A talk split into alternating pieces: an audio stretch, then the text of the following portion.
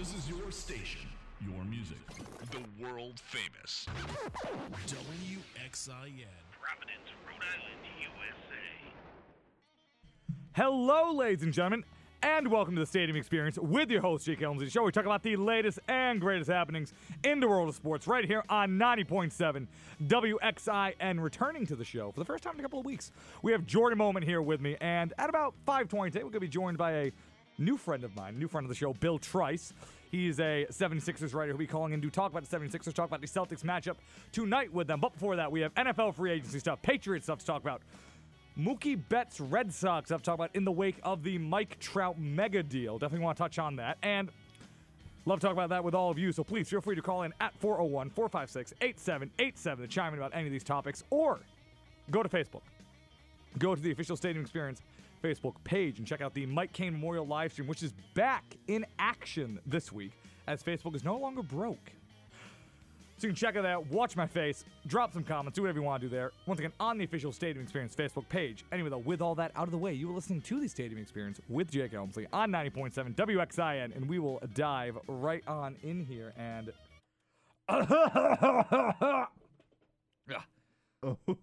Struggling with my throat here today, Jordan. Are you really? I'm not feeling my best self. Ooh. Not gonna lie, but it's okay. We persevere because, as I talked about last week, this is a, not with you though. In a mm-hmm. segment, I not podcast. This is once again the award-winning stadium experience now. It is. After CMAs, where I went and was awarded by a national body the silver medal for podcasting among college media students. So You have the second best co- college podcast in the country. That's what I'm telling people. That's how I'm taking it. And Jordan, I, I, am not. I'm not just doing this for me. I promise I'm not going to do this every week of the of the show. Plus, every week I'm not just going to sit here and talk about my the one thing I've won in like five years. But I mean, eh, I want to because you're here you got, and you, you've been. got, you got to take them when they come. I, I I certainly have been. I've been taking it for all it's worth. But you were there, Jordan. I was. You were a big part of the show. You were in the in the segment that won the award. So also what segment did you send them again? I sent them the Belichick Education oh, Center okay. segment. yes, the, the the factory somewhere in the middle, Yes. like Somerset. the the underground academy yes i sent them that and um you know and then they ended up then i think netflix got that and they turned in the umbrella academy but it's fine It's a great show, The Umbrella Academy. I, i kind of feel like it fizzles out near the end I haven't gone to the end. oh i kind of feel like it's kind of fizzling it's kind of just dumb anyway not to get too into that but yes so the award winning you're you were part of that jordan so you know we're gonna keep going here gonna, until you leave gonna, gonna ride you for all you're worth too That's fine. Jordan. But yeah, so Joe Griswold not with us here today. Just uh, just kind of the classic lineup right now. But yeah, I have my water trying to stay hydrated. But yes, last week we had the tree on. Biggest biggest episode on my SoundCloud in history. 700 plus listens on that bad boy right now. Wow. You, So- think, you think any of those will be recurring viewers? I hope so. I hope we can latch them in. But it's been a good couple of weeks for the stadium experience. Gotta say, been a good second anniversary earlier last month. Mm-hmm. Award, big guests. Been a good couple of weeks for the show. I gotta say, Jordan. You know, been a good, good couple of weeks. So we're gonna keep that up as we move into March, move into spring, starting tomorrow. So, talking and we go back to something I talked about last week a bit, didn't get a chance to touch on that, and that has been the Patriots offseason, mm-hmm. which so far has, you know, been underwhelming. Whether whether what you think whether you think that they're making the right moves or not, the Patriots haven't have had an underwhelming offseason. They've lost Trent Brown, lost Trey Flowers, and really the only guys they've you know they brought back like you know Philip Dorsett yesterday. They brought back Ryan Allen yesterday, which you know a okay. I'm bringing back Ryan Allen by the way, the the people's MVP for Super Bowl 53. You know they've re-signed. You know they brought back Brandon Bolden for God knows what reason. You know little little little things here and there, but they haven't made any big moves. And then the conversation becomes what, where do they go? How do you feel about the lack of moves they've made? Because last year it felt like we were in the same boat for a long time. They weren't doing anything, they weren't doing anything. But even then, they eventually ended up making some what were considered big signings. And they're not doing that this year. And they don't have a lot of cap space, but as we all know, cap space is is is a, is an illusion in the NFL. I had somebody try to tell me yesterday that the uh, the Murphquake regular guest of the show tried to tell me that the NFL has the strictest salary cap in sports. Well, I guess well baseball. That, Laughable. Base, baseball is just that. They, is the, the, They don't that's a just, that's just cap. a number cap they just put there. They There's just, no cap. They just put the number there, bitch, just because. At No, there's no cap. There's no cap in baseball. What are you talking about? Oh, There's a luxury tax, but that's that's also not real. I mean, it's real. It's just who cares. But anyway, well, plenty of teams seem to care because you know, baseball teams are cheap. But anyway, the Patriots don't have a lot of cap space, and they haven't made a lot of moves, and they've lost two big players, and they haven't.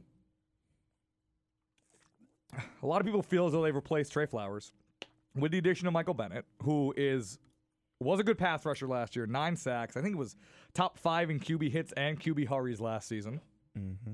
which is good for this team. I mean, Jordan, how do you feel about the losses Patriots have ta- they've taken? How do you feel like they've gone about filling them in? Um,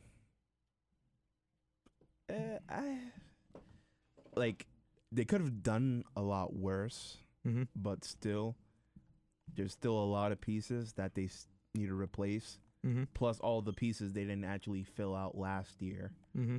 so they still have a lot of things they need to add. Right. And I, I saw the Trent Brown thing coming. I mean, I talked about that. I talked like Trent Brown. Conceptually, at every position. Yeah, I knew Trent Brown was gone. No, like I, Trent Brown was always gonna be gone. Somebody was gonna because his team league is starved, starved for tackles. I knew that Trent Brown was gonna get some stupid contract from somebody. By the way, I think it was a fine deal for the Raiders to make. I'm not gonna sit here. I know a lot of people here, Patriots fans, you know, Patriots, Patriots Four media, years, sixty-six million. Patriots media. I mean, it's the biggest contract for an O-line player in history. But like, who cares? Yeah, Raiders ain't doing much. The cap keeps going up. Yeah. So the con- no Patriots fans, they like, and people like to sit here and laugh at these teams, like, oh, so much money for these players, and yeah, like conceptually, it's funny, but in the end, like these, te- the, like in two years, all these, all what are big deals now will look like deals in two years. They will, because the cap are- will go. They are paying guards. This Oh, year. they are. They are paying linemen. They were paying Wow. linemen last year. Linemen are always getting paid right now, because there's none of them. Four years, 66. Three years, 41. Four years, 51. Four years, that's- 32. That's the going rate. That is. Yikes. But I don't laugh at a lot of these big contracts. I don't. Like, once again, it seems silly, but in the end, teams have the money. Sitting on cap space get, is going to get you nowhere in the NFL right now. Just where it works. Because they're, for one thing, the cap goes up every year. Every year it's going up. So you pick up the phone and you sell. No, the, the- cap keeps going up. And then teams, a lot of good players don't hit the market. So there's a dearth of players to spend that cap space on. So you can either be like the Colts, you can either be like the Colts and sit on. You can either be like the Colts and sit on a hundred million dollars in cap space and do nothing and not improve your team, and then sit on cap space, which is growingly becoming a very I don't want to say not a valuable asset, but cap space, it's, it's not the asset it feels like cap space was five, ten years ago.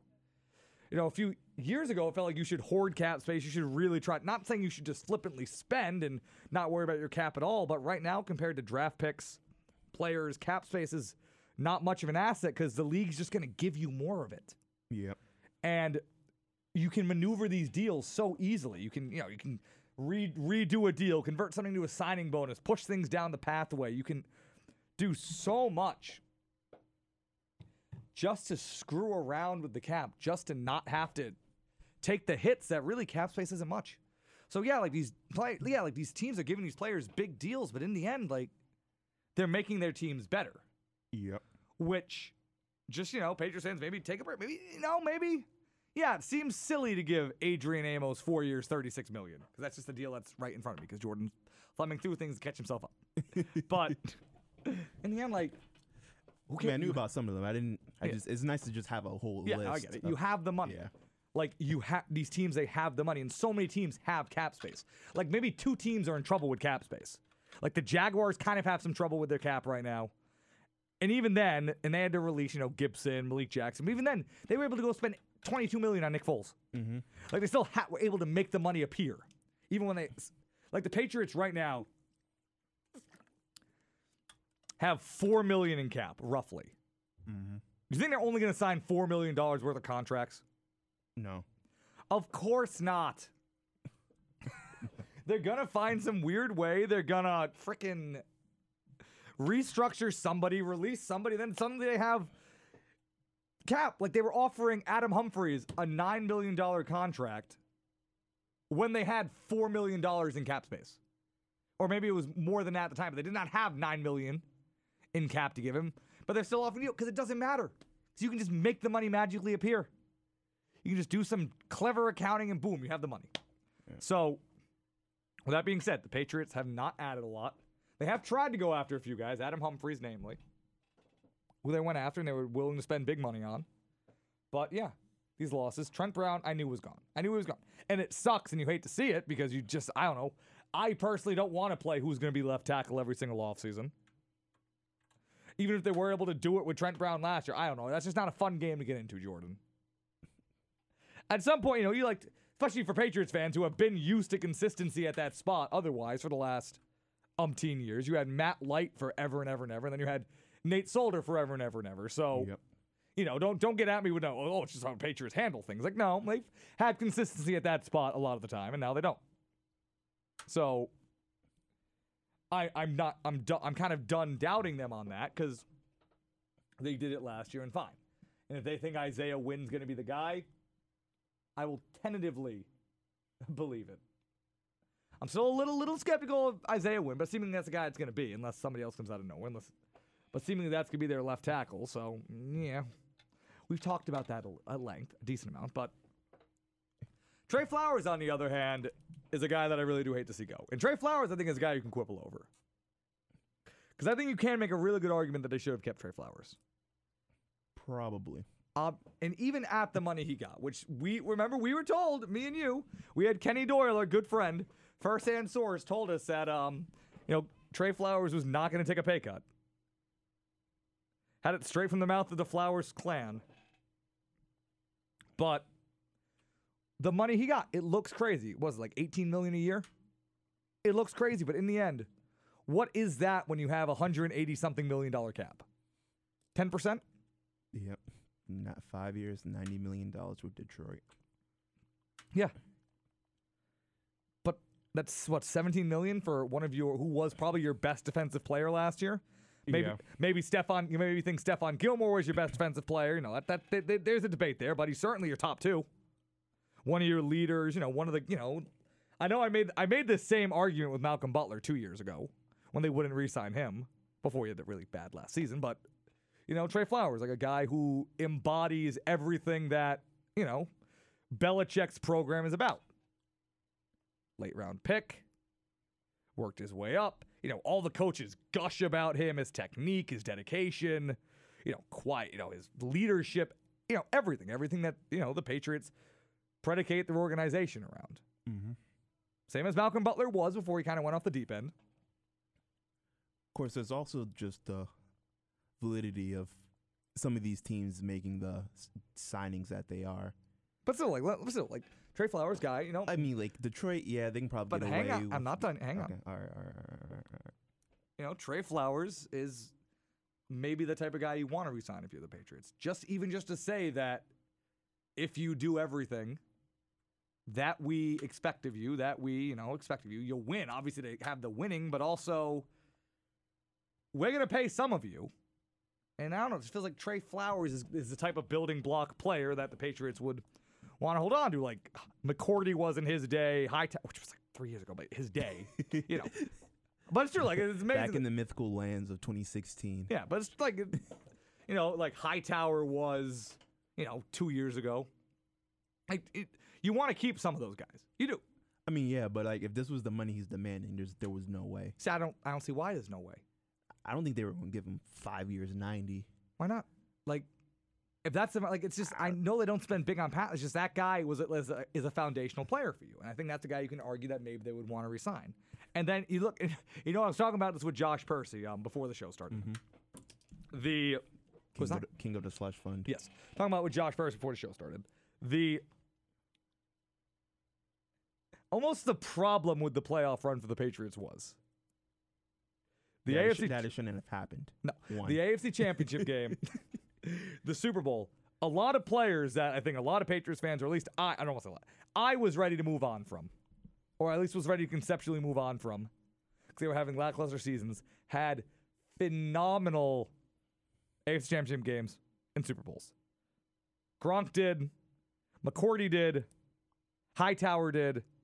Hightower cleaned up. They did. Like they were fin- like those guys had pretty lackluster. se- I mean, Gronk had a really lackluster season. Well, Highta- Gronk, well, Gronk barely played. yeah, Hightower didn't do a lot. McCourty, I mean, McCourty was good, but wasn't like 12 million a year good. But McCourty was good, or whatever McCourty makes, something like that. But I was like, yeah, I'm ready to move on from those players.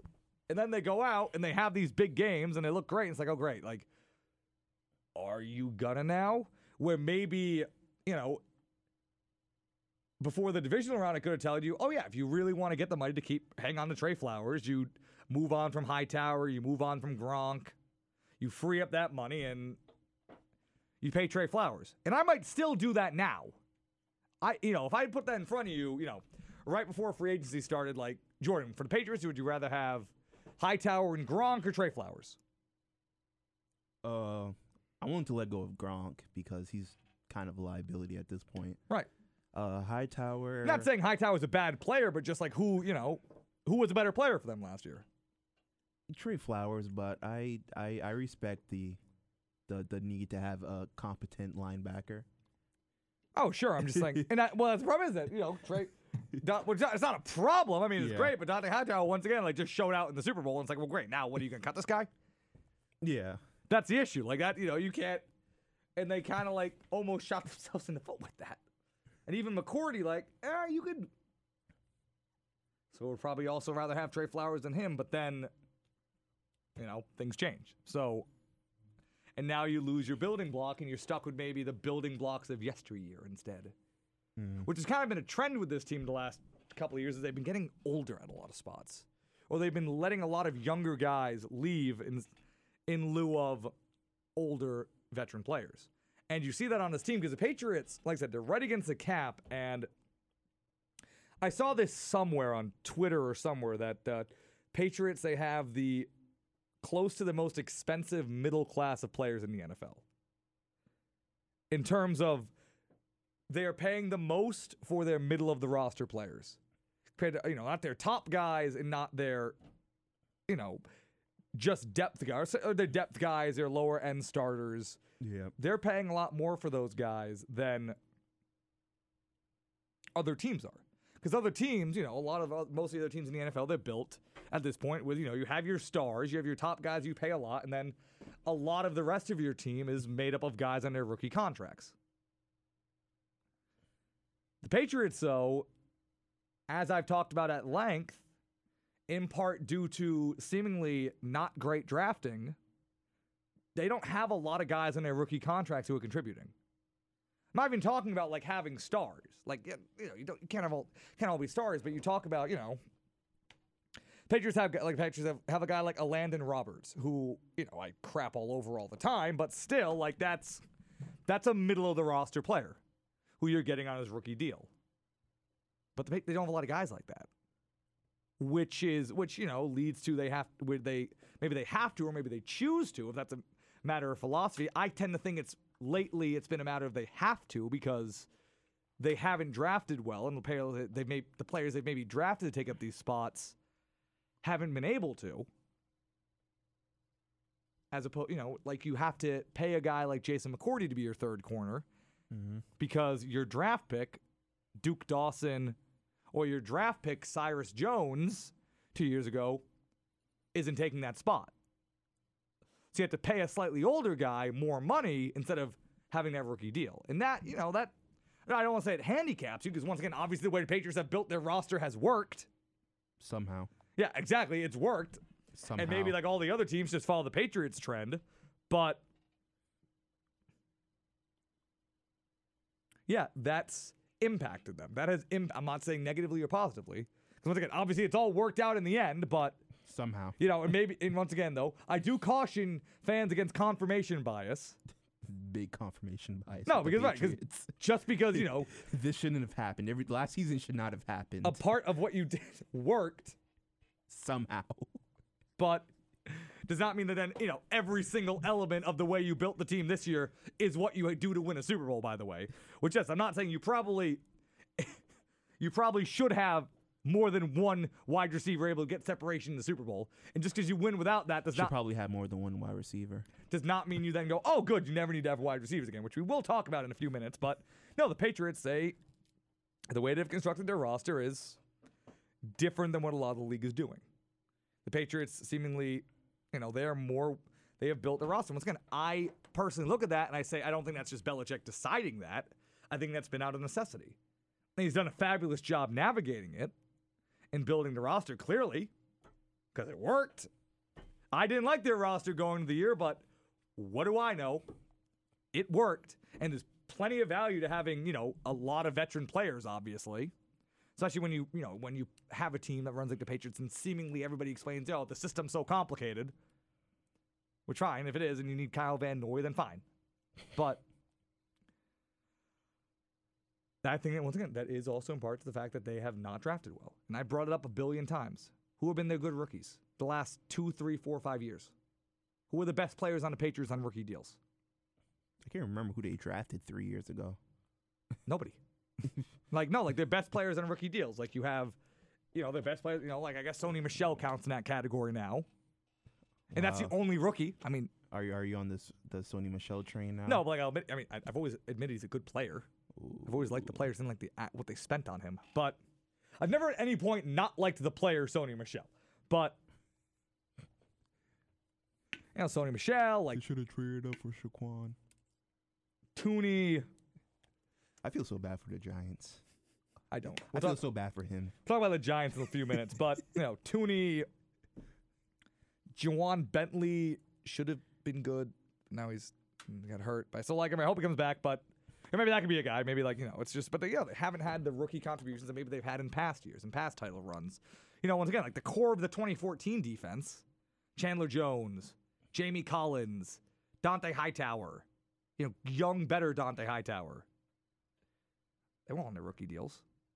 They were all guys that the Patriots drafted. They were guys they drafted high, but they were guys that they drafted. You know, even was McCourty still on the rookie deal then? He was. Yeah, McCourty. Like they, you know, then the top end, the top end of their roster on their rookie deals, and they don't, they just, they don't have that right now. And I don't think that's been by design. I don't think Belichick just kind of got up and he's like, you know what, the long term plan now, we're gonna get older and more expensive.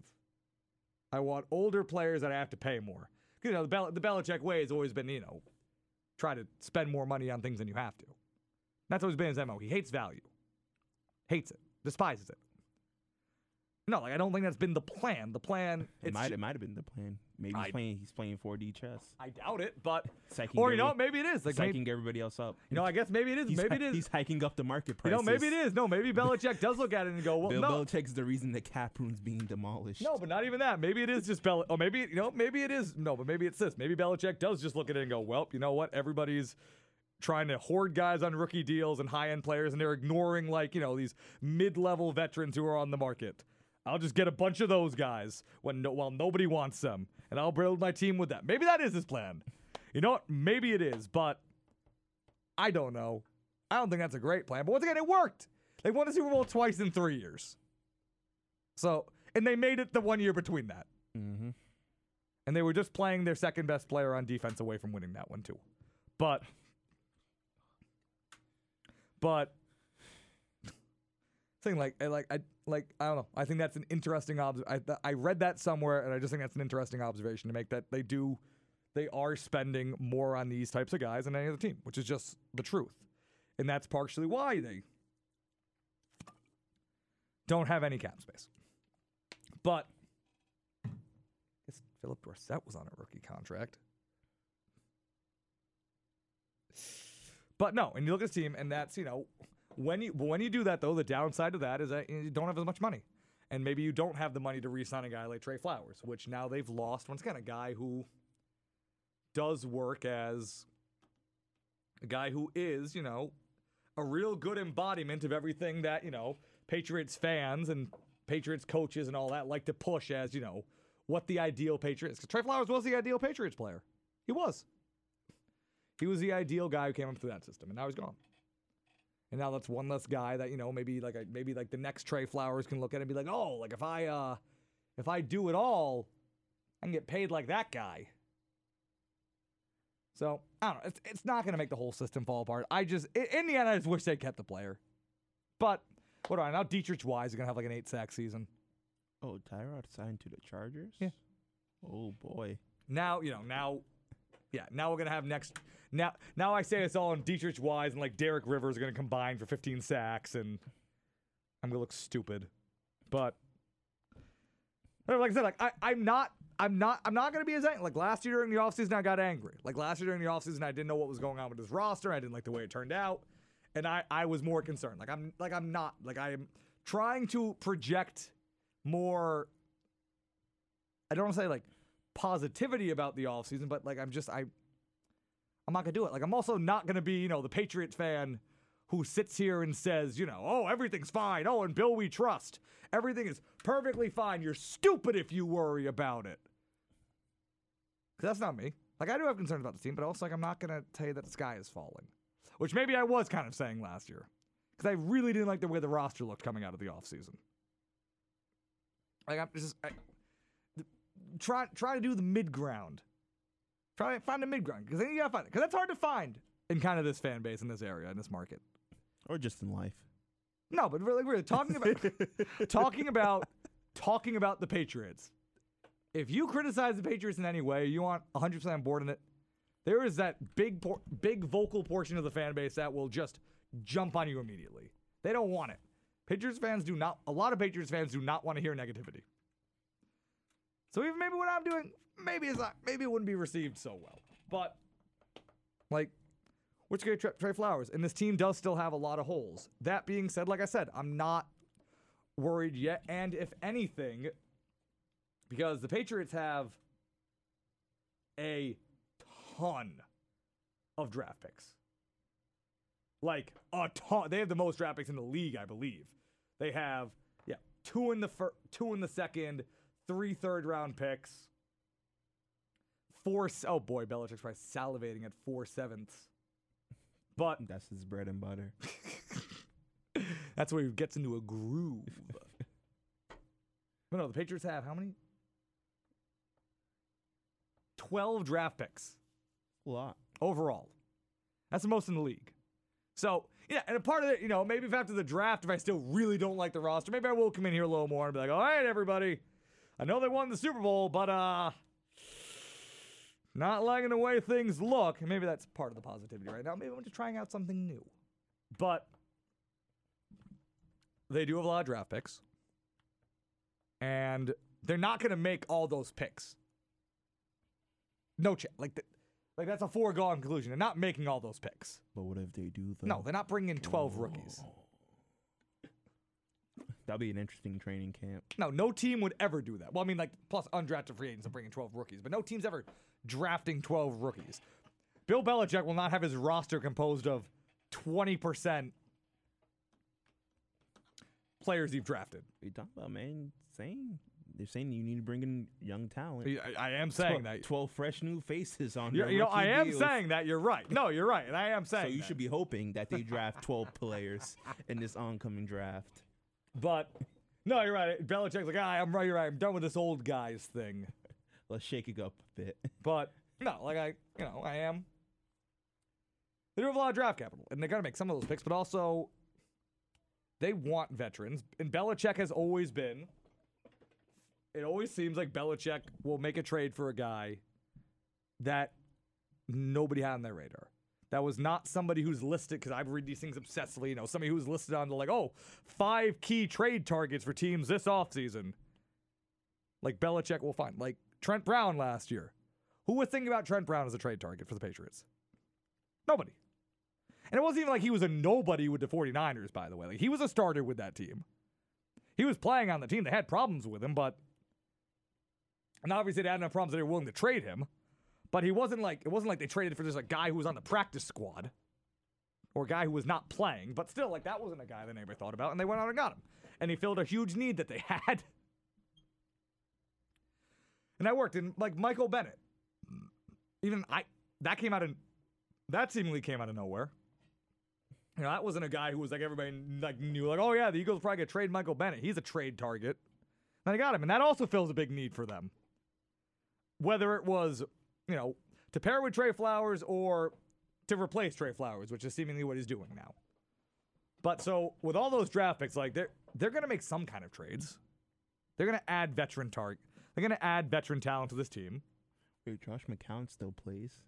No, he, uh, he's taking a year off, but He's he's 39. But- what if he's taking a year off?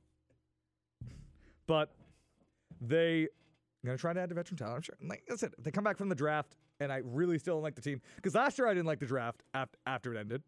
I didn't love it, and I I guess I was kind of right not to love it because only two players did anything all year. Mm-hmm. And only one player did anything by the end of the year, but whatever. But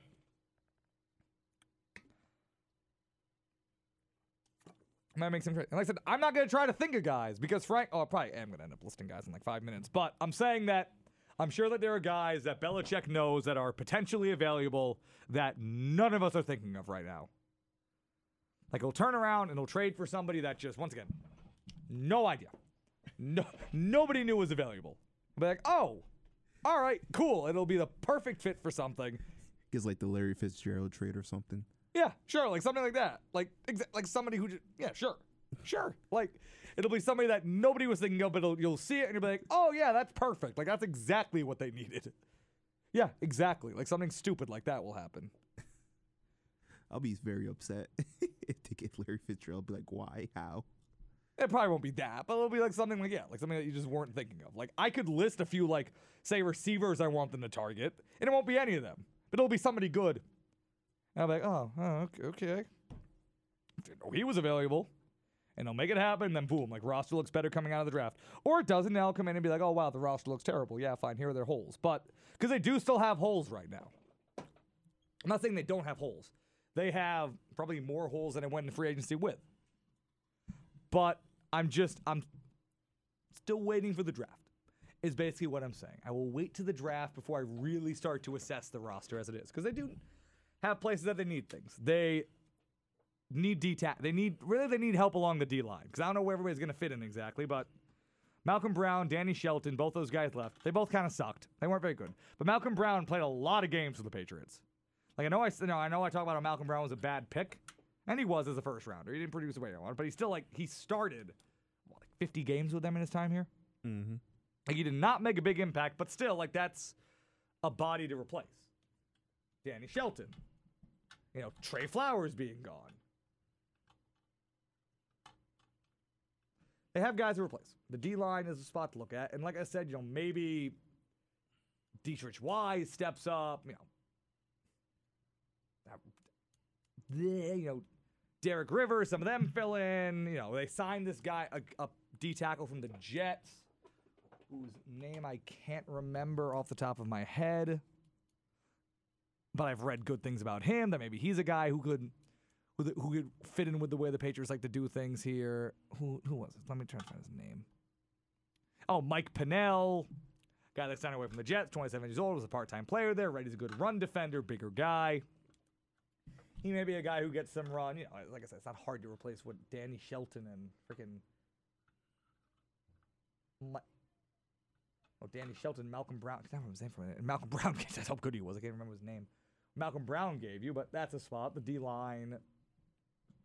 Also, like I said, if your your biggest problem is that your D line depth isn't good, you're still probably in pretty good shape. Maybe we're splitting hairs there, but that's a spot, and this is a great draft for that. Somebody wrote that. Somebody put that out online. That the spots the Patriots have the biggest holes at. This is a great draft for them. D line, receiver, tight end. It's a great draft for them. So once again, maybe Belichick's just sitting there and he's like, no, I'm going to replace these players in the draft. This is where I'll get my younger players in. But D line's a big need. Receiver, huge need. That's the one I am a little more worried about. I do think we're going to see a trade for a receiver. I can't see how we can't. Because currently, your only receiver who can do much is Edelman. Then they brought back Phillip Dorsett, who I mean, I, I, I like. A good friend, Kenny Doyle, Jordan, mm-hmm. biggest Phillip Dorsett fan you will meet. Is he really? Follow him on Twitter. Oh yeah, he writes articles on Phillip Dorsett, like multiple articles on how Phillip Dorsett is a secret weapon for the Patriots. oh yeah, that dude loves Phillip Dorsett. adores him. Brought him back fine. I mean, they, they should throw to him more. He he has fine hands. Yeah, but outside of Edelman, you don't have really anybody who can get separation. Even in the Super Bowl, you didn't have anybody. And like Hogan's gone, and he didn't do much. Like they haven't brought in anybody notable. I mean, unless you, and even then, like I'm not willing to pencil in Edelman. By the way, just because you know you have a 31, 33 year old mm-hmm. coming off of, you know, Also, any any ETA on, on Josh Gordon, or is he? Is he no, that's my thing. done? Like if you want to count on Josh Gordon, like so help me. is is he just is he just done? You know, Like, Edelman, who will be 33, yeah, who will be 33 when the season starts. Like, I, t- do you want to count on Josh Gordon? I, I I don't know what he's doing.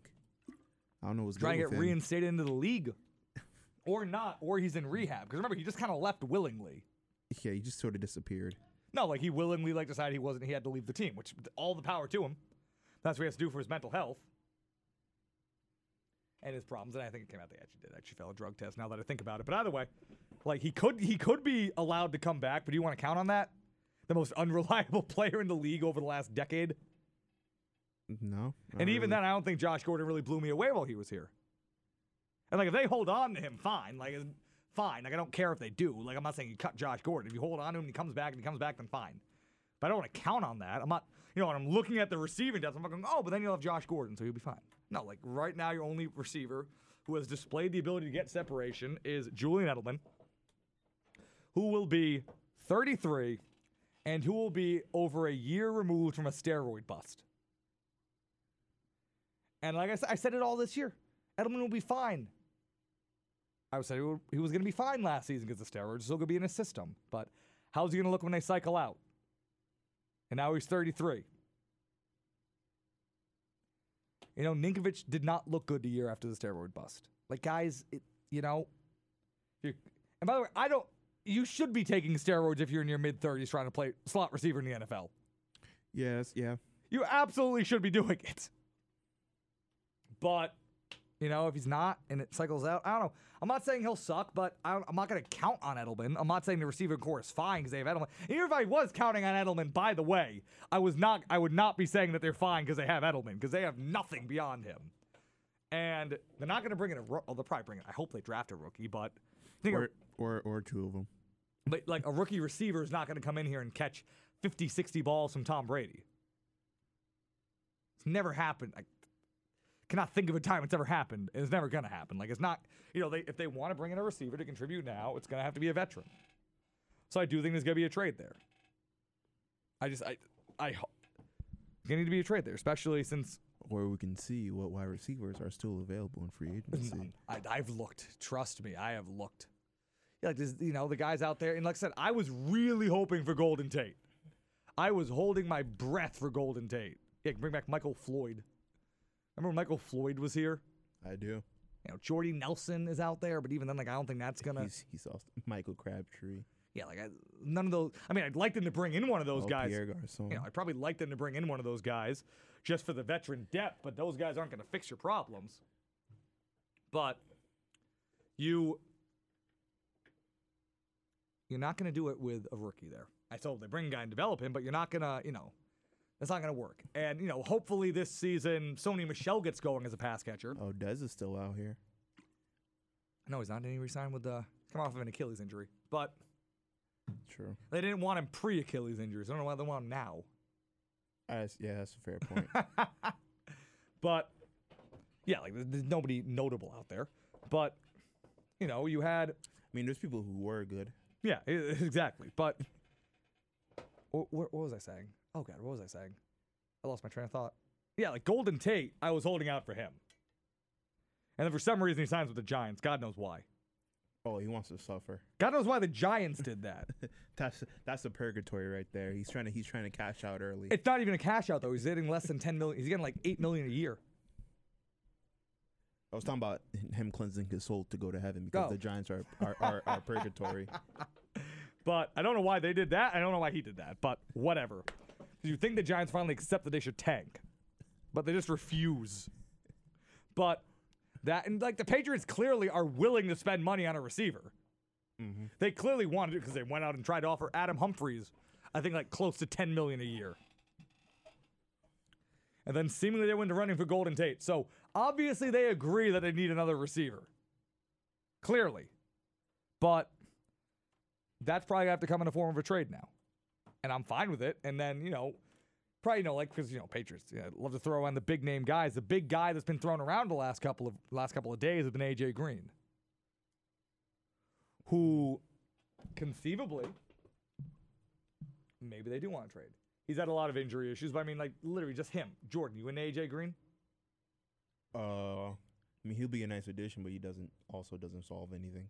Oh, a, how does he not solve it? Oh, solve solve all of the problems. No, but I mean, like, would you be on like say say it took like a second round pick for the Patriots for the last year of AJ Green, Yeah, yeah, definitely. Brandin Cook situation? Yeah, definitely. Yeah. Yeah. See, I don't know, but that that's a guy. Maybe they do that. Like Sterling Shepard's a guy I look at. Maybe, maybe the Giants want to unload him with Golden Tate. I don't know. I don't know what the Giants are doing anymore. I have no idea what their plan is. To suffer. I don't think they know theirs is either, but maybe Sterling Shepard's a guy. Uh, Nelson Agholor with the Eagles.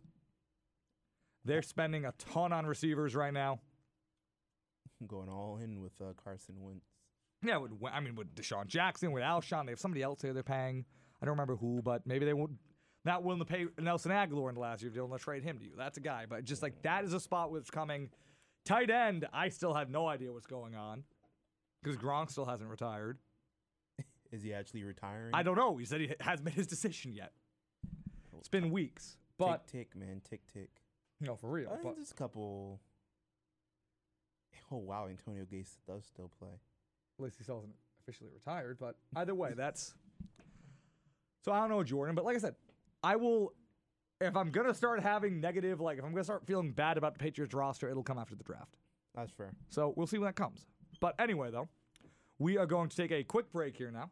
When we come back, we're going to shift gears. We're going to talk a little, uh, a little baseball. Baseball. Well, I think baseball season actually started today in Japan. That weird 5 a.m. game. But we'll talk Red Sox. Uh, the Mike Trout contracts got me thinking a little bit about Mookie Betts. Want to talk about that? So we'll be back in just a minute.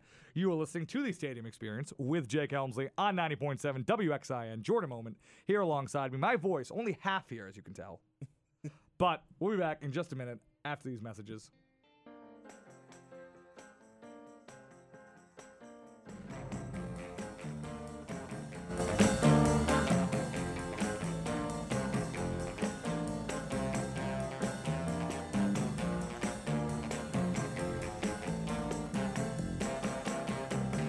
Ninety point seven WXIN Stadium Experience, the award-winning Stadium Experience.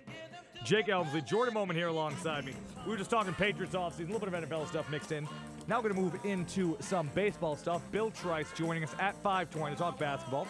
If you want to chime in on any of these topics, do not forget to call in at 401 456 8787. Chat with me a little bit. And you know, with that though, as we talked about, Jordan, gonna be moving on into uh, we're talking about this a little bit over the break as we do because this is the only time we see each other. Exactly. So we need to take the time to really communicate. Was it yesterday? Or Monday? Sometime last couple days. Mike Trout signing what was just by a hair a record breaking contract. A 12 year, $430 million. 530 million. Uh, no, no, 400. Yeah, yeah, you're right. four- 430. $430 million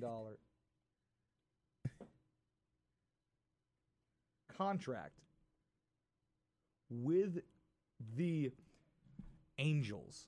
And I don't know how much of that is guaranteed, but that is a. Whew. He will be making I was reading some, thirty-six million a year. I was reading somewhere that all of it is guaranteed. All yeah, okay, if that's the case. That's the case. Mike Trout signing a 430 million. I mean, I might be wrong, but that's what I was reading. That's what I've seen, but I haven't seen anything Yeah. confirming that. So if that's what it is, that's what it is. I mean, oh, he gets all of it. Mike Trout, Yikes. is who will now be making that money until he's 39, 36 million dollars a year. That's pretty good. A massive contract. We really came out of nowhere too, because there was no prerogative for him to do that. Him to go sign that extension with the Angels, but he did, and the Angels locked up. You know, one of the most, you know, one, probably a top ten baseball player all time. Once again, in Mike Trout, who's like so good at baseball, so so good at baseball, but does it somewhere where just nobody cares, and he's such an uninteresting person. that he flies under the radar so much for a guy who, once again, is actively a top 10 player all time in his sport. Yeah. Have you like have you ever seen a player who's like literally like beyond a Hall of Famer, an all timer, fly under the radar so much in their own in their own career as Mike Trout? I mean, besides Vinny T or Yes, Jordan, that's the right answer. You passed. the hero. Don't drag me into a Vinny Testaverde segment, please. Because don't think I will. Don't think I won't. Uh, we'll, we'll descend back again to madness. The all time. Well, apparently the madness is what wins awards. So Exactly. that's. the sports talk is only like to set me up for madness. But This is the way you frame it. yes, but this is the context for madness. Mm. Mm, that's my new tagline. The stadium experience, giving context to madness. Ooh. Yeah. As I, will- I would say, a 12 year, 430 million dollar contract is kind of madness. If all of it, if all of it is guaranteed, then that's Even if it's not like so, Mike Trout signing that deal. yes. Great him. Now we'll go through the questions. One, is it good for baseball? Like on every level. Uh, Uh, So I've kind of been debating that. Well, well, well. See the problem, like like the joke I made, like everyone who's batting 285 now is going to be holding out for a 200 million dollar contract. They're already doing that anyway. I mean, are you just going to pay everyone who hits 250 just 100 plus? Bryce Harper got 300 hitting 250 last year. I get. I if, if we're just going to like scale back, scale down. But does that hurt the league? And Mike Trout specifically, does Mike Trout being with the Angel, Angels, is that good for baseball? Uh, It's tough because I want like it's like it's like the Manny Machado signing in a lot of ways. In some ways, you want to sit and be, oh, good, like a small market team. They're keeping or they're getting up, which I'm not comparing Manny Machado to Mike Trout, but yeah, contracts signed within close relativity of each other. Both, you know, like probably top 25 players in the league, just, you know, one in the bottom of that list and one who's the best or second best player in the MLB. But mm-hmm. on one hand, you want to say small market team, they're getting a player, they're going to be competitive, they're spending money. That's great for the league. But then the other part of me, which I think is probably actually the more rational side, just goes, no, like there are always going to be a lot of bad small market teams in any sport. So just let the important big market teams that matter hoard the good players so they can be as good as they can be. And at least, you know, when those teams play, we can get the best baseball games possible. You're telling me you're not you're not you're not dying to tune into like the the Padres Royals three game series at some point. Just because the like, Padres July? are a little bit better. You know what I'm saying? Like, at some random point. on one July hand, does Manny year. Machado, does Mike Trout Oh, make the year. Angels watchable? No, because I don't watch the I don't watch the Angels unless they're playing the Red Sox. Even though once again they have probably an active top ten player all time in MLB history, and I still like Mike Trout does not draw me to that team. You're talking about like the ESPN doubleheader baseball games when the when they're playing in Los Angeles and it's like at 11 a.m. With, like, the 11 Mariners. yeah, ele- Yeah. 11 p.m. Eastern Standard No, Time. like I'm not tuning into that game, and maybe I should. And the game goes on to like the next morning. Wake up to work, they're still playing the baseball game. But no, like, is it good for baseball or is it not? Like, really, like, is Um, and I, I I'm not sure. No, I'm I'm gonna say I'm gonna say no Okay, and why is that? because uh, what's what's the point? What Because everything's going is is is is everything's just becoming like overpriced. Well, I don't care about that. I don't care if the players are getting big money. I want the players to get big money because Yeah. better than the teams hoarding it. I say it all the time. You know, once again, I, I'm to show for the working man. Even if the working man is getting 300 million, Yeah, but like it- I it- wish I was getting 300 million. Like, Yeah, but is it going to get to the point where to like put together a competing baseball team, you have to spend like three and a half billion dollars? okay, but you've always had to spend massive amounts of money. That's a lot. Or you haven't though, because teams have done it without spending big amounts of money. The Royals won a World Series. They did. The Astros won a World Series. They did. Like somebody brought once again. Yeah, same- but but this is different now. is it? a Teams have little al- but teams A little bit. But it's not though. Baseball teams for the last 20, 30 years have always handed out massive contracts. And I was talking about this with once again the Murphquake the other day. Yeah. Friend of the show. We had the same conversation. He brought up he thinks baseball needs a salary cap. Which I completely disagree with. Baseball does not need a salary cap. Baseball has never really had a problem the at least the last few decades of teams that of teams spending a lot of money to win. They haven't. If that was the case, the Yankees would be winning every year. The Dodgers would be winning every year. The Red Sox would be winning every year. And yeah, like those I mean, I mean, conceptually they do. No, but they don't. They don't. You ha- I they mean, win the Red Sox won. The Red Sox Yeah, Dodgers made it to the World Series. They did. They won. and it. then the Yankees, they won what 99, yeah, they, 100 games. They lost in the divisional round. I lost in the second round. They still won. yeah, but they still didn't win the World Series. It, like it's not. It's not overbearing. It's not a huge problem because once again, you have last year the Astros won the World Series.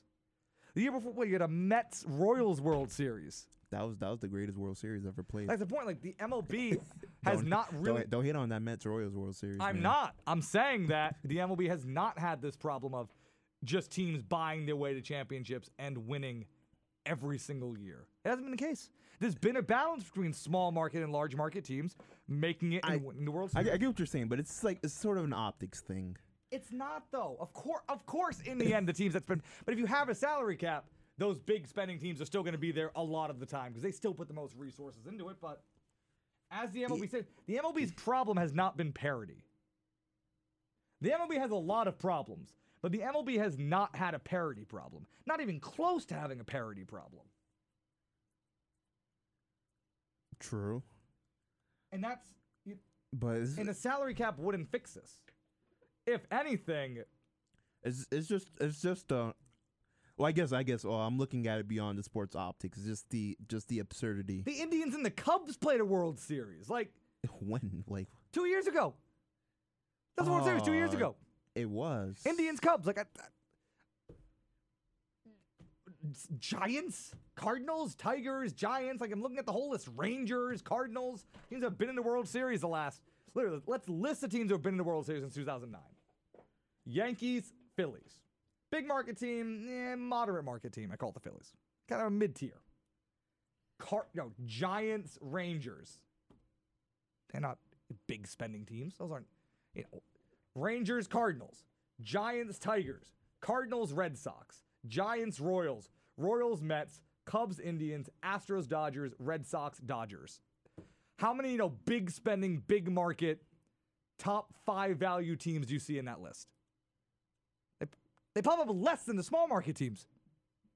all right. When you actually look at it, like the MLB has not a parity problem. If the MLB had that problem, you'd see the Yankees in there every year. Like really, like the Yankees, what? One World Series appearance last ten years. They spend, I believe, more than any other team in baseball. One World. You can't. Teams have not been able to buy themselves championships, which is good. So I just, so if contracts seem more expensive, it's not going to destroy the sport. This is not a problem facing baseball. Now the problem facing baseball is teams tanking, like half the league tanking at one time because they're able to. Maybe a salary floor is what you need in baseball. It's been, you know, games being meandering and drawing fans away.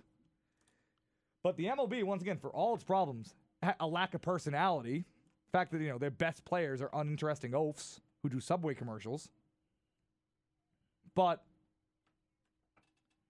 baseball has not had a parity problem. Does that look like a parity problem? If you looked at the NBA and you're like, okay, uh, championships. Oh, Oh, Ki- we're not we're not talking about the NBA. No, if you looked at it, but if you looked at it and went, oh, like a Kings, Mavericks. Oh, then you had a uh, like a then you had like you know like a Celtics, like Grizzlies. I mean, Warriors should conceptually never lose a championship again. no, exactly. Like that's like that's a that's a league where you can buy a championship. But yeah, like if you looked at it, it never, you know, it- yeah, I, I get what you're saying, like it's but not like it's not a, what would a cap do? A cap's not gonna fi- a cap is not gonna fix a problem that doesn't exist. There's not a problem right now in baseball in terms of parity. There's yeah, I not. know, but it's just it's just it's just the principle. Like if when I don't if, if, teams what- if teams are pushing you know five billion dollars to get a get it to get a team that's only going to win like I want an 70 in, I want an industry where the where the where the most important employ. Okay, but here's what I look at it. Bryce Harper. I was thinking about this yesterday. Bryce Harper. How much did the, the Phillies profit last year? And just just just just for the reason I picked five billion dollars because five billion dollars is more than the GDP of Rhode Island. Right, but that's over the course of you know years. No, What that's that's one that's one year of spending. That's the budget. But here- more than the budget. Right, but they're spending that. Let's see. The value of the Philadelphia Phillies is 1.7 billion dollars. Okay. They're paying Bryce Harper an annual salary of like 30 million. What percentage of of 1.7 billion is 30 million?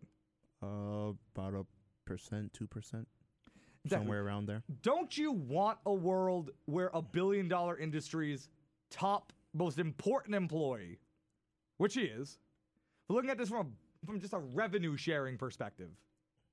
You know, if we're gonna be good communists for a minute, your your t- Bryce Harper, the most important employee of the Phillies. Am I right? Yeah. He's making two percent of that of the revenue. He's getting two percent of that company's value. That feels unfair when you look at it that way, but even that's at least better than what most people get in most industries.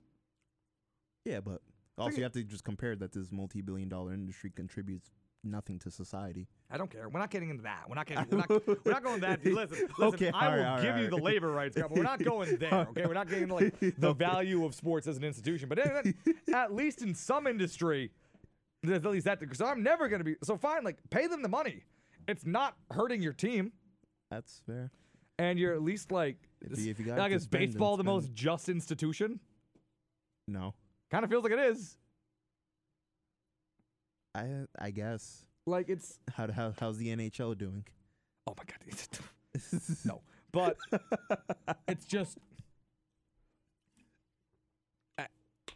I, I, I don't know where I'm going with this. I don't know where I was going with this, but like, is it good for baseball for Mike Trout to be there? Is it gonna is it gonna jack up the value of contracts and to bring it around to the Red Sox? What does this mean for Mookie Betts? Oh, he has to break the bank. who the Red Sox still have not extended. Who, yeah, seeing the Bryce Harper Manny Machado deal, we're sitting here going, "Ooh, man, Mookie's seeing that." How's Mookie, who is a reigning MVP, similar to Mike Trout, who's run it a billion times? I don't think he was the NL MVP this year, but who has won it a plenty of times. How is Mookie Betts going to look at that and go, "Well, I want that. I want 400 mil. I want 450. I want 500 million dollars." because hey, he's the next high, highest profile player in the MLB, I'd say. Mm-hmm. He's certainly one of. I mean, he's certainly at least like optically one of the top players in the MLB. He had a terrible World Series, but AL MVP, NL MVP, Mike Trout. Like, there are some there are some people who argue that that Mookie Betts is a better player than Mike Trout. There are people who make that argument. I don't know if I really buy into that. But I mean, I think it's they're in the conversation together. So they should get. It's not ridiculous to say that they should get comparable contracts, or as it works in sports, when the guy who's my contemporary gets a contract, I want to get a bigger contract next year and reset the market. So are the Red Sox going to have to reset the market to re-sign Mookie Betts? Will he let them? And should they? Should they? Well, no. Like if Mookie Betts comes in and says, you know, if you want to re-sign me, it's that the ticket. It, the price is twelve years, four fifty. That you- How bad do you want Mookie Betts? How bad? How badly do you want Mookie Betts? Because I'm doing that. I think. I you might as well. Honestly, I mean, that's it's not out the ordinary. because they still haven't done it. I think the Red Sox have kind of screwed themselves That's the norm at this point. by not trying to get this done sooner. I mean, you, you can't argue like if if if, if Manny Machado can get 300 million, Mookie Mookie should get just as much They're more, or or more. significantly more, because So- somebody's going to give him that money. Yeah. Rather have it be you. Yeah. If you- Or- if you or guys- would you rather have it be you? That's the question. Like that is. Yeah. You know, because that this probably does because obviously Mookie Betts has not shown any willingness to give the Red Sox a discount. You know, him, Scott Boras's agent, they want to hit the market and they want to get the value they're going to get. They're going to get like Mookie Betts is going to get what he's worth, or at least what the market for him is. And the market is trending D- d- d- 12 years, dis- 400 plus. the market is is trending up incredibly upward yes. over the last like what like two three weeks. Yeah. Like the mar- literally did like this. Like the curve on that mar- of the market value of Mookie Betts. Yeah. It's insane. I want We to were like, oh, I, oh man, is Mookie Betts gonna be a four hundred million dollar man? That would be crazy. Like, I- Us a week ago. I almost want to go play like go like buy like MLB the show. I have it. I, I played it for like a couple of weeks and got bored with it. I just I just want to see what I can do now. But no, like you look at that and really like after the Manny Machado and the Bryce Harper signing, we were talking about like, oh man, is Mookie Betts gonna be a four hundred million dollar man? Guess what? That ain't nothing anymore. Yeah, that's Yo, yo, you want to be a four hundred million dollar man? Oh, cool. So I can't I can't hear you. What's that? An extra hundred million. Yeah, can Mike Trout hear broke now? Like you and your three hundred fifty million dollar contract. Peasant. Mike Trout's gonna get some AirPods, I bet. I, would hope so. get the get the get the half a terabyte iPhone X. Is Mike is Mike Trout gonna get unlimited data? One hundred percent. I feel like Mike Trout's one of those guys who's gonna drive around in like an old car and like brag about it to everybody. So I make $36 million But look a at me, year. I'm frugal. I drive a Volvo. But that's the thing, I don't know. I feel like Mike Trout would be the guy to brag about that. Yeah. I do. I feel like he's like the type. Like I'm such a good old down shucks guy. I don't need to spend all my hundreds of millions of dollars. Except he doesn't because he hasn't built any brand for himself whatsoever. So I'm just project. So I'm just entirely projecting. Because once again, the man has built absolutely zero brand for himself. Does he get a subway discount? I have to imagine that's the only. That is the only thing that Mike Trout has done in terms of branding is be. He's he's making that money stretch. And what happened to the last guy who made his brand be being the guy from Subway? He's in jail. Yep. Yeah. Was it? Wait, wasn't uh some other athlete was like a? I mean, there are plenty of athletes who have like been like in Subway, Subway commercials, commercial? but every one of them I, I feel knew. like someone I just saw in a subway commercial like- too. I feel like I don't see Subway commercials. No, the dude anymore. that was doing the subway commercials was playing was touching uh little children. Oh, we we know. Yeah. Oh, we know. So I hope Mike Trout. Wasn't Russell Wilson like subway commercials? I mean, yeah, but like you know Russell Yeah. Wilson for other things. Even Russell Wilson's kind of boring, but Russell Wilson's arguably the best quarterback in the NFL. I mean Russell Wilson's also kind of a boring guy, but also not a virgin anymore. He's married to Ciara. Him and the Jonas Brothers, man, they they've done it. yeah, of They, course. they've gotten in there. Yep. Took a while, but is Russell Wilson the fourth Jonas brother, He might be. Honestly, or I guess the fifth because they have a little brother. Everybody forgets about Frankie. yeah, I don't, know I don't know how many there are. Yeah. But no, I mean, like you know, we're talking about the Mike Trout contract. He's just stepped in here, and it's But even half of half of that is gonna go to uh in taxes anyway, isn't it? I don't know what the Oh. taxes. In LA, oh yeah, maybe. yeah, yeah, he- he's playing in California. Hey, Come on now. I- IRS is like word. yeah. we building that wall. yeah. Damn, is So Mike let me Trout? take let me take five off the top. Exactly. Is Mike Trout gonna fund the wall? He could he could. But no, it's you know, it, it, but we're talking about that. We're gonna talk about what's this gonna do the, to the value of Mookie Betts, and should the Red Sox be willing to give Mookie Betts a similar contract to Mike Trout? No, No. Why? because it's not worth it. Mike Trout's worth it apparently. Well, That's what a who rating. else does who else does um does California the Angels have? Oh, nobody. They have Mike Trout That's it.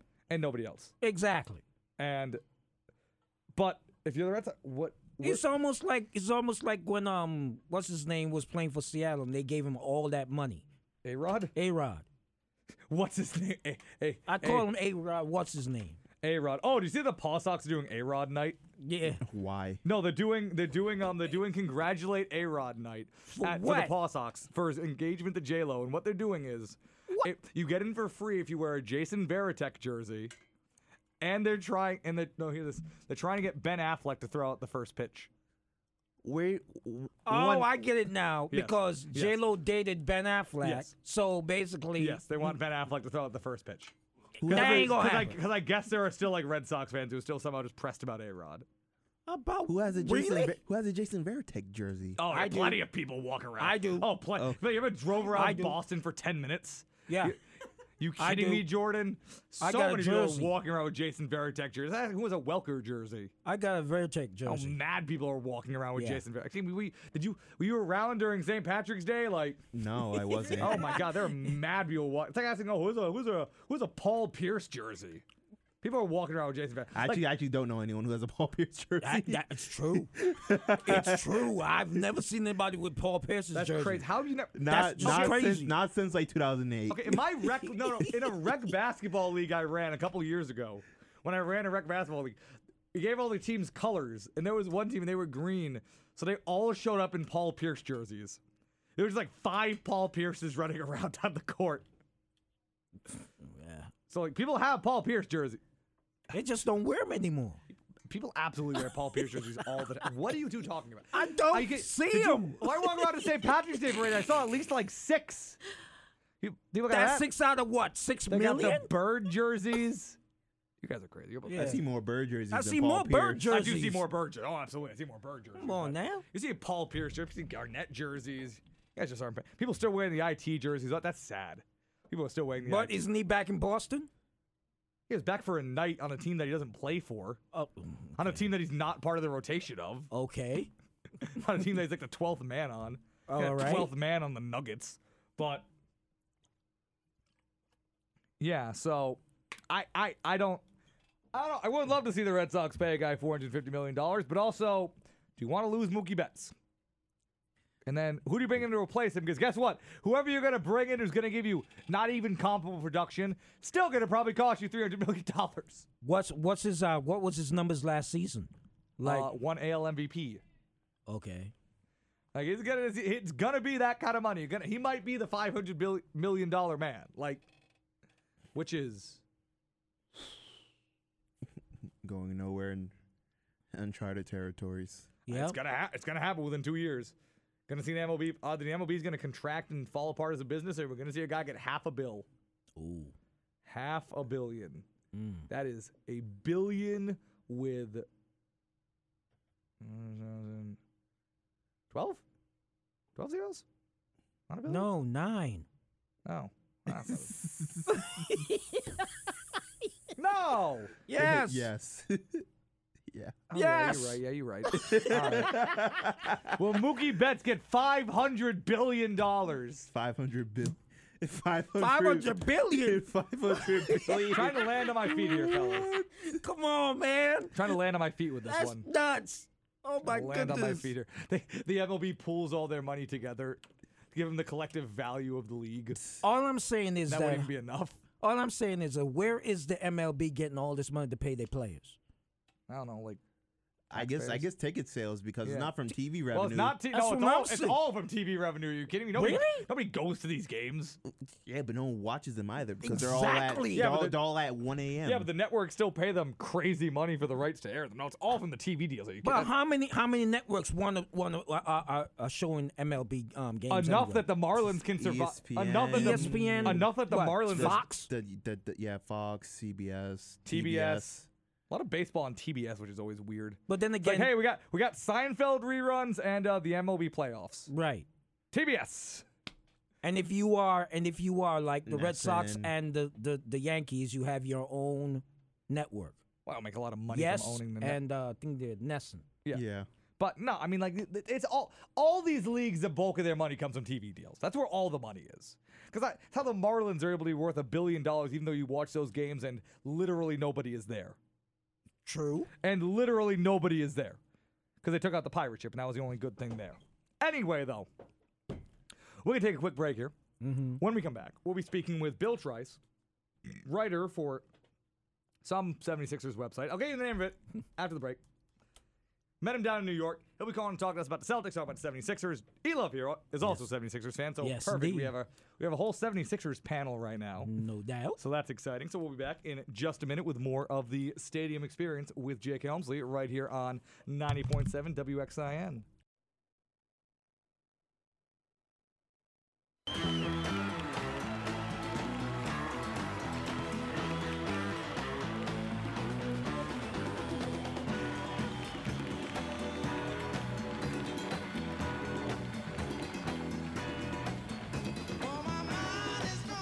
Ninety point seven WXIN Stadium Experience. Jake Elmsley, Jordan Moment, E Love both here alongside me.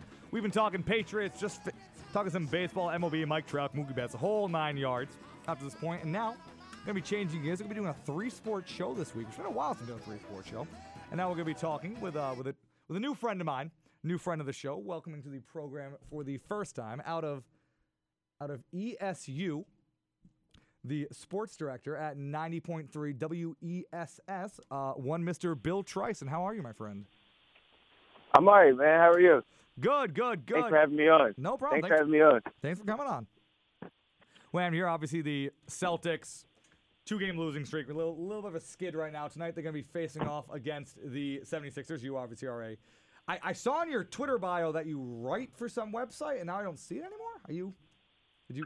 maybe- Oh yeah, so I used to write. I, I used to write for the fifth quarter. Uh, recently uh, stopped writing because I just got a little too busy with school. things of that nature. But uh, yeah, so I, I do freelance write as well.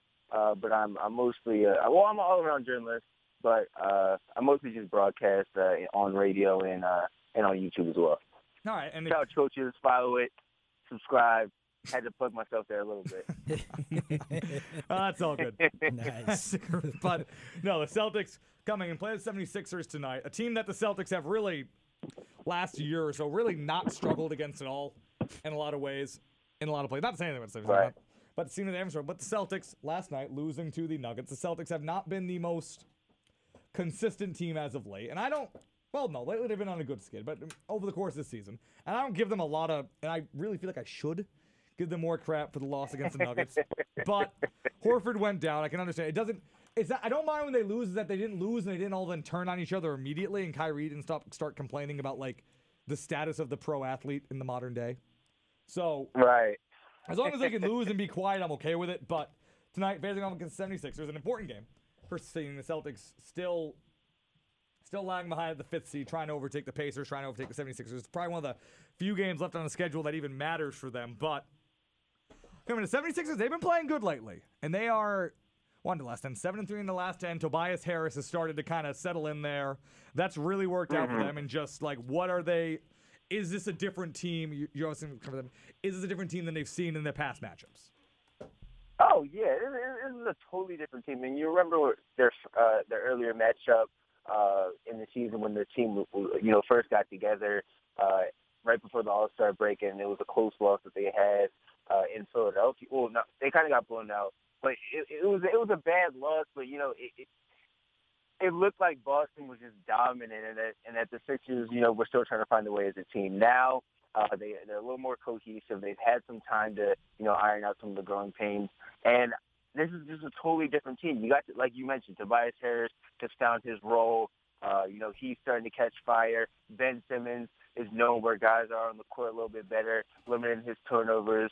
Um, and then Jimmy Butler has, has found his role as well. He's settling into his role as the closer. You know, in the fourth quarter when uh, we're trying to close out games and, and we're trying to shut teams down uh, to win these tough games against these tough mat- against these tough matchups.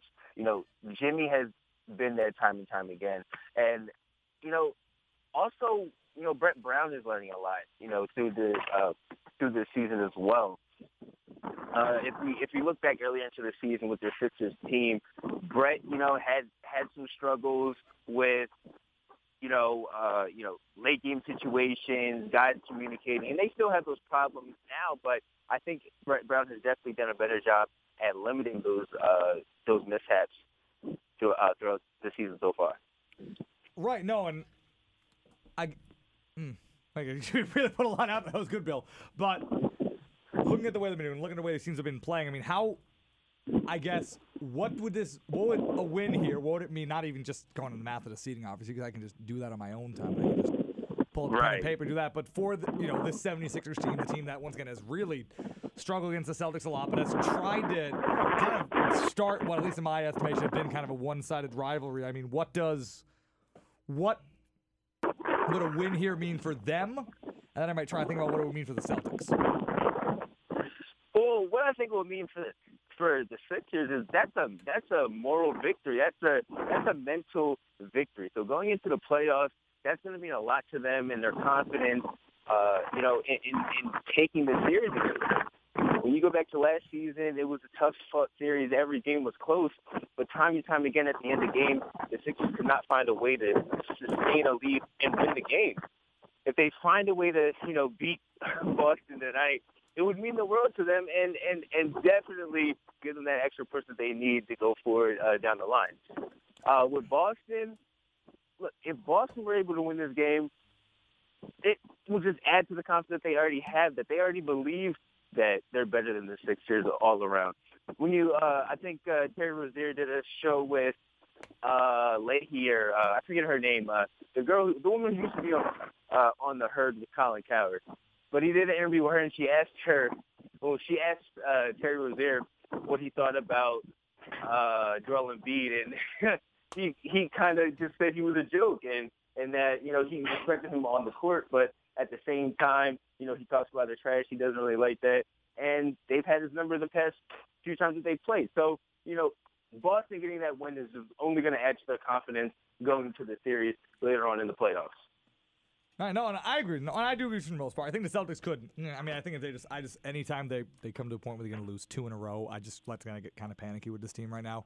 They're just, I feel like they're just so fragile, just in terms of the cohesion of this team, which is working right now. So I hate to see them drop two games in a row, and then now you have Kyrie already kind of talking about resting, and then you run every risk in the book, but kind of move beyond this game itself. This, and the 76ers, they're in a position with this offseason, because I like talking about the 76ers. I think they're an interesting place as a team. They're in a place right now. Oh, they're yeah, in definitely. They're in a spot where they might, they kind of might, kind of lock themselves in and kind of, I guess I want to call it, they might complete the process this offseason.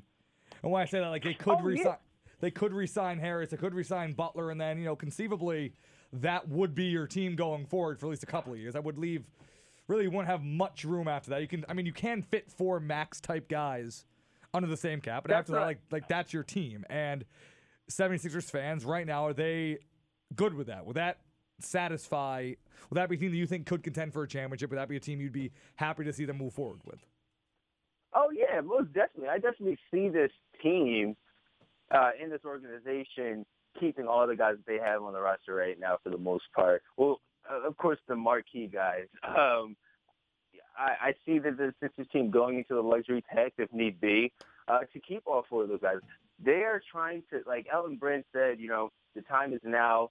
Uh, they're trying to win now, and the the way this team is is made up, I love it. You have shooting around Joel Embiid finally. Um, you would like to upgrade that shooting guard position in JJ Redick if you could, and kind of have JJ coming off the bench, which I do think they'll attack in free agency. Um, but currently, right now, it's a solid fit. You got a closer in Jimmy Butler. You have a great point guard in Ben Simmons. You have a low post threat in Joel Embiid, and you're covering all your bases right now. Uh, and you know, if they if in the off season they find a way to get a replacement for JJ Redick, a guy who can play defense and can also shoot the three, and maybe even drive a little bit if we're lucky, uh, I, feel like that will even just be icing on the cake for this team and and and help them, you know, get their goal of winning a championship. When you when, even though you know we don't have everything we need to win a championship right now, I do still think that we can come out of the East and give the Warriors some trouble. Um, I think if we were to, you know, be matched up against the Warriors and have to play them, I think Joel Embiid would get the better of Boogie Cousins. That's just my opinion. Um, defensively, I feel like we could, you know, give the Warriors a little trouble somewhat. Uh, I do think they would end up winning the series just because of their cohesion and, and you know, that they played with each other for years and years now. Um, but other than that, you know, I still think that this is a really great team, and they're still young. Most of the guys on the roster are under 30 years old. So, you know, that's another piece uh, of longevity that they're uh, working towards as well. So it sounds to me like you're putting the you have the 76ers as the number one team in the East. Well, yeah, I think they are. You know, you can talk about Giannis and the Bucks, but again, it's Giannis and the Bucks, and there's nobody else. Yeah, Khris Middleton's a good shooter, and he made it all. He made an All Star appearance this year, but he's nothing to you get excited about. Your point guard is is Eric Bledsoe. Like, come on, stop it. You're not a real contender to take down the Warriors. If they were to play against the Warriors, it'd be a sweep. They don't have a chance to beat them. The shooting of the Warriors is just way too much. And then now the low post threat of Boogie Cousins is way too much for them as well. Yes, they have. Uh, was it, is it Brooke Lopez or I forget which Lopez? Brooke have. Lopez is having a fabulous year. Don't you talk about Brooke Lopez? No, he is. He is. Put some respect on Brooks' Boogie name. Cousins- But against Boogie Cousins, he has no chance. Let's just be honest. Boogie Cousins is a perennial all-star who's a dominant force down low who can also stretch the floor. So uh, it, it, it, it's just too big of a matchup for them to overcome. The, the Philadelphia 76ers are the best option out of the East. They're just so versatile. They can beat you with a three. They can drive. They have a low post threat. They can space you out. They can do anything that they would like to do, and and that's what makes them so dangerous. I will say that, and I want to get something Jordan said in a moment, but I will say this as somebody who has for a long time kind of been a, prescribed this this notion of positionless basketball. And it's been like, ah, it's got like five, like six, eight guys on the floor at the same time. The 76ers have kind of done that. They're doing that. Like I, I, I applaud that. If anything, that they're just doing that. But Jordan, I saw you. Uh, you kind of, kind of laughing over there while he was talking about the Warriors 76ers matchup. What's, uh, what's, what's got you going? Oh, nothing. I, was- I, I, I was like the, sh- the shit talk about the Bucks. kind of right. What about you? My, my, my Manny love here. He's a 76ers fan as well. I mean, what do you, how do you feel? Do you do you return these feelings? Do you agree? Yes, I do. Really? You did you see what they did um, Sunday against Milwaukee? I did. there Actu- you go. There you go. Wow, we are the 76ers love fest right now. Oh, uh, believe me, that's how it is. The process took so long. Philly's been It- waiting for a it's- while. we've been waiting a long time. So basically, long time. yeah. So now the process is here. All we want is for them robbed. to win. That's all they. they all. That's all they have to do is prove that the process works. All right. Well, I mean, hey, like we'll see tonight. Like it's gonna be a big test for. It's gonna be. I mean, it's a good game. I mean, like I said, like uh, they've played since they've traded for Harris, but now. mm, the- you know, I mean, Hay- Hayward's out, which means the Celtics will be at full strength. Uh, which means the Celtics will be able to play their best. They will Oh, give 20 minutes of pity minutes to Gordon Hayward, but Right. no, I mean, it'll be a big test for them. I mean, it'll be a good. Yeah, I do think it, it. I mean, the game does mean more like on the Philly side than the Boston side. If I'm being honest, like if the, Celtics lose this game, I'm probably not going to come in and feel doom and gloom about it. But it's a big game, and no, I mean, some of you like me, who I have been, I have been very closely monitoring the process. I think Sam Hinkie is a genius. I've said it on record as that a billion times. Like, it's gonna be something. So, I mean, any final thoughts, Bill? Um, I I need the I need the public to give my man Ben Simmons a little more credit. He's been shooting more. His free throw percentage is up uh what ten percent since last season. Um, you know he's gaining more confidence shooting the ball. Everybody needs to be patient on that guy. He's going to be an all star. He's going to be um one of the great well, one of the Laker greatest players question mark? Play this game. No, I don't know. And I, I don't think he's going to be a Laker. I think he likes to be out in LA in his free time, but I really do think that he enjoys being in Philadelphia. And Gonna they go home to the ABA. Well, no, but I, I, I think that's funny.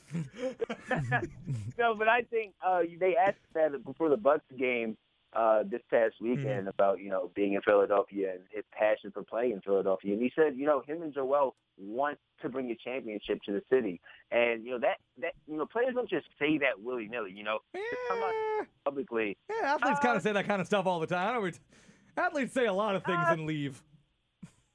Well, maybe maybe somebody who's done that. I, I don't I don't recall a player saying I'm going to bring a championship to the uh, to the city and then not end up doing that. I, Durant. that that. Well, the- Durant tried, and then they didn't. And then what He didn't try with? that hard. No, he no no no. He did try, and you want to know what stopped Durant from winning Russell a Westbrook being a choker? Russell Westbrook. Russ, no, Russell Westbrook. I will stand for Russell Westbrook slander. I, a true point I invite that. I do invite Russell Westbrook slander. He he is he is he frustrates. He is a choker. me. He is a choker. He's not even just the choke factor. It's it's the fact that he cannot play the point guard position, and yet they time and time again try to force him to play that role, and that's just not him. He turns the ball over too much. He does not start any offense, and he, he he's just erratic and not efficient. And so for me, that's frustrating to watch, and it's detrimental to his team's success. As we've But seen, there was a time he got not- he got three he got ten of three things a lot of times. So don't don't you come down on him. He got ten of three things a lot of times. What do you mean he got ten of three things? He got ten of three things a oh, lot of oh, times. Oh, trip, yeah, he got ten of three things a that's bunch of another times. thing. He got ten of three that's things a bunch of irrelevant. I did see you tweet about That- that. Yeah, that stat is so irrelevant. Does that stat really lead to wins? Oscar Robertson. I did see He you did. tweet about that He- yesterday. he- That the triple dou- double is an irrelevant stat, which is which is a take. It, it's so irrelevant. Oscar Robertson did it for a season, and he doesn't have an NBA championship. All the guys who won NBA championships have never done that. Yet we're glorifying a stat that he that that he that now is just is just great because he's done it and nobody else has done it. I thought the main thing about playing these games and playing in the league was winning championships. Isn't that No, what it's having no, it's having three of it's having It's ten of three different things. No, it's like Exactly, it's, that's what I'm saying. It's like how earlier in the year Russell Westbrook wasn't an MVP candidate. Then there was that period where he started averaging a triple double again, and then for some reason he became an MVP candidate because he was averaging like an extra rebound and a half. And now that he's not doing that anymore, he's not an MVP candidate anymore. That's it's, just- what I'm it's all about just doing just- th- 10 of three things. Very important. It's so it's so irrelevant. It's man. the It- most it important really thing in the world. I could go on and on about that though. So Well, so Oh, so to to summarize, 76ers are the number one team in the East. Um, there you go. process is complete. According to you, I'm summarizing you. Process is complete, and triple doubles are worthless. Exactly. That's a There lot of go. takes. I, I like got- Bill. Hey, Bill, I liked having on you on. You got on my tape. Bill, you have takes. I appreciate it, man. You come on here with takes. I like that. You got anything else you want to plug? Besides man. Oh, uh, just make sure you subscribe to my YouTube channel at Couch Coaches. follow him uh, at Bill Trice31 on Twitter. There you go. Uh, also follow my Instagram at Couch underscore Coaches. Uh, so yeah, that's All it. Sounds good. Thanks for coming on, man. You're welcome anytime. See if there's a Hey, playoff thanks. I series like this. it. All right. Have a good day, man. Exactly. All right, man. See ya. I liked him. That Yeah. was good. That went well. Yes. That was a good segment. Oh, no doubt. Wow, that was a that was a that was a good guest spot. I have, I'm Mm-hmm. on two good guest spots in a row, Nice. two consecutive weeks. What a week for the stadium experience. Mm. I So, mean, yeah. this is the award-winning stadium experience. This is the award-winning stadium experience. What award did you win? Uh, I won this. Oh, you didn't know? no. No, I won the I won the second best podcast at CMA's. Nice. Yes, yes, yes. Oh, you didn't know? It's a feather in your cap there, oh, I, brother. it's oh, I have it. Oh, trust me, I've been flaunting it. Don't you worry. It's on the resume already. But Oh, I- really? Uh, of course it is. Wow. it's on my LinkedIn. It's on my resume. Are you kidding me? Nice. Anyway, I think we're gonna we're gonna end on a high note here. Yeah. You've been listening Yeah. to the Stadium Experience Yeah. with your host Jake Elmsing on 90.7 WXIN. Jordan Neela, thank you both for sitting here with me. Thank you to Sixers will win tonight. thank you for Bill. More than likely. Thank you, thank you to Bill for calling into the show. Nice having him on. Uh, I'll see you all next week, same time, Wednesday, 4 to 6 p.m. right here on 90.7 WXIN. Here we go upload the podcast. Go listen to that. I'll download us on iTunes. Now on Spotify as well. Oh. Stadium Experience now on Spotify. Wow. So get that with your Hulu. Mm. Yes. And I'll see you guys next week. So have a lovely week and a even better weekend. Yeah.